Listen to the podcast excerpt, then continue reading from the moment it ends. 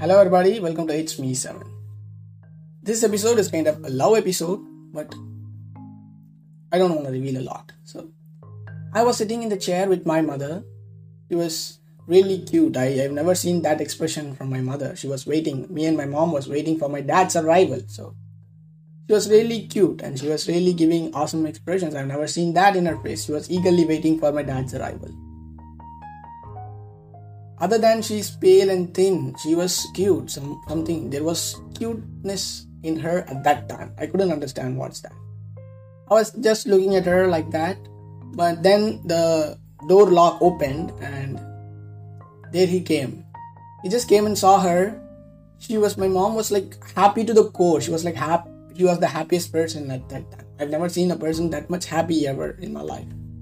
She just ran and she just hugged like a cute little kid and my dad hugged her, hugged her tightly, and that was the awesome romantic scene I've ever seen. I've not even seen this kind of scene in the movie, too. This is the next level of love. And I finally understood the best remedy for my mom is my dad.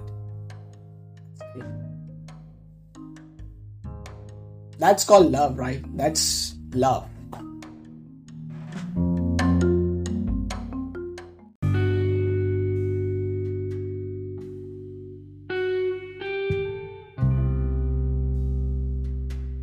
Meet you soon in another good interesting episode. Until then, it's back from It's Me 7. Bye bye, guys. Take care.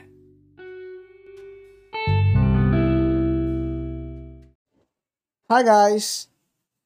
I'm an author and I've written more than six books, and I hope you like books, you know, reading books. If not, start. You will start liking if you read my books. So, come on, guys. Go and check out my books in Amazon Kindle. Bye bye. I'll give you the link in the description. It's easy. Bye bye.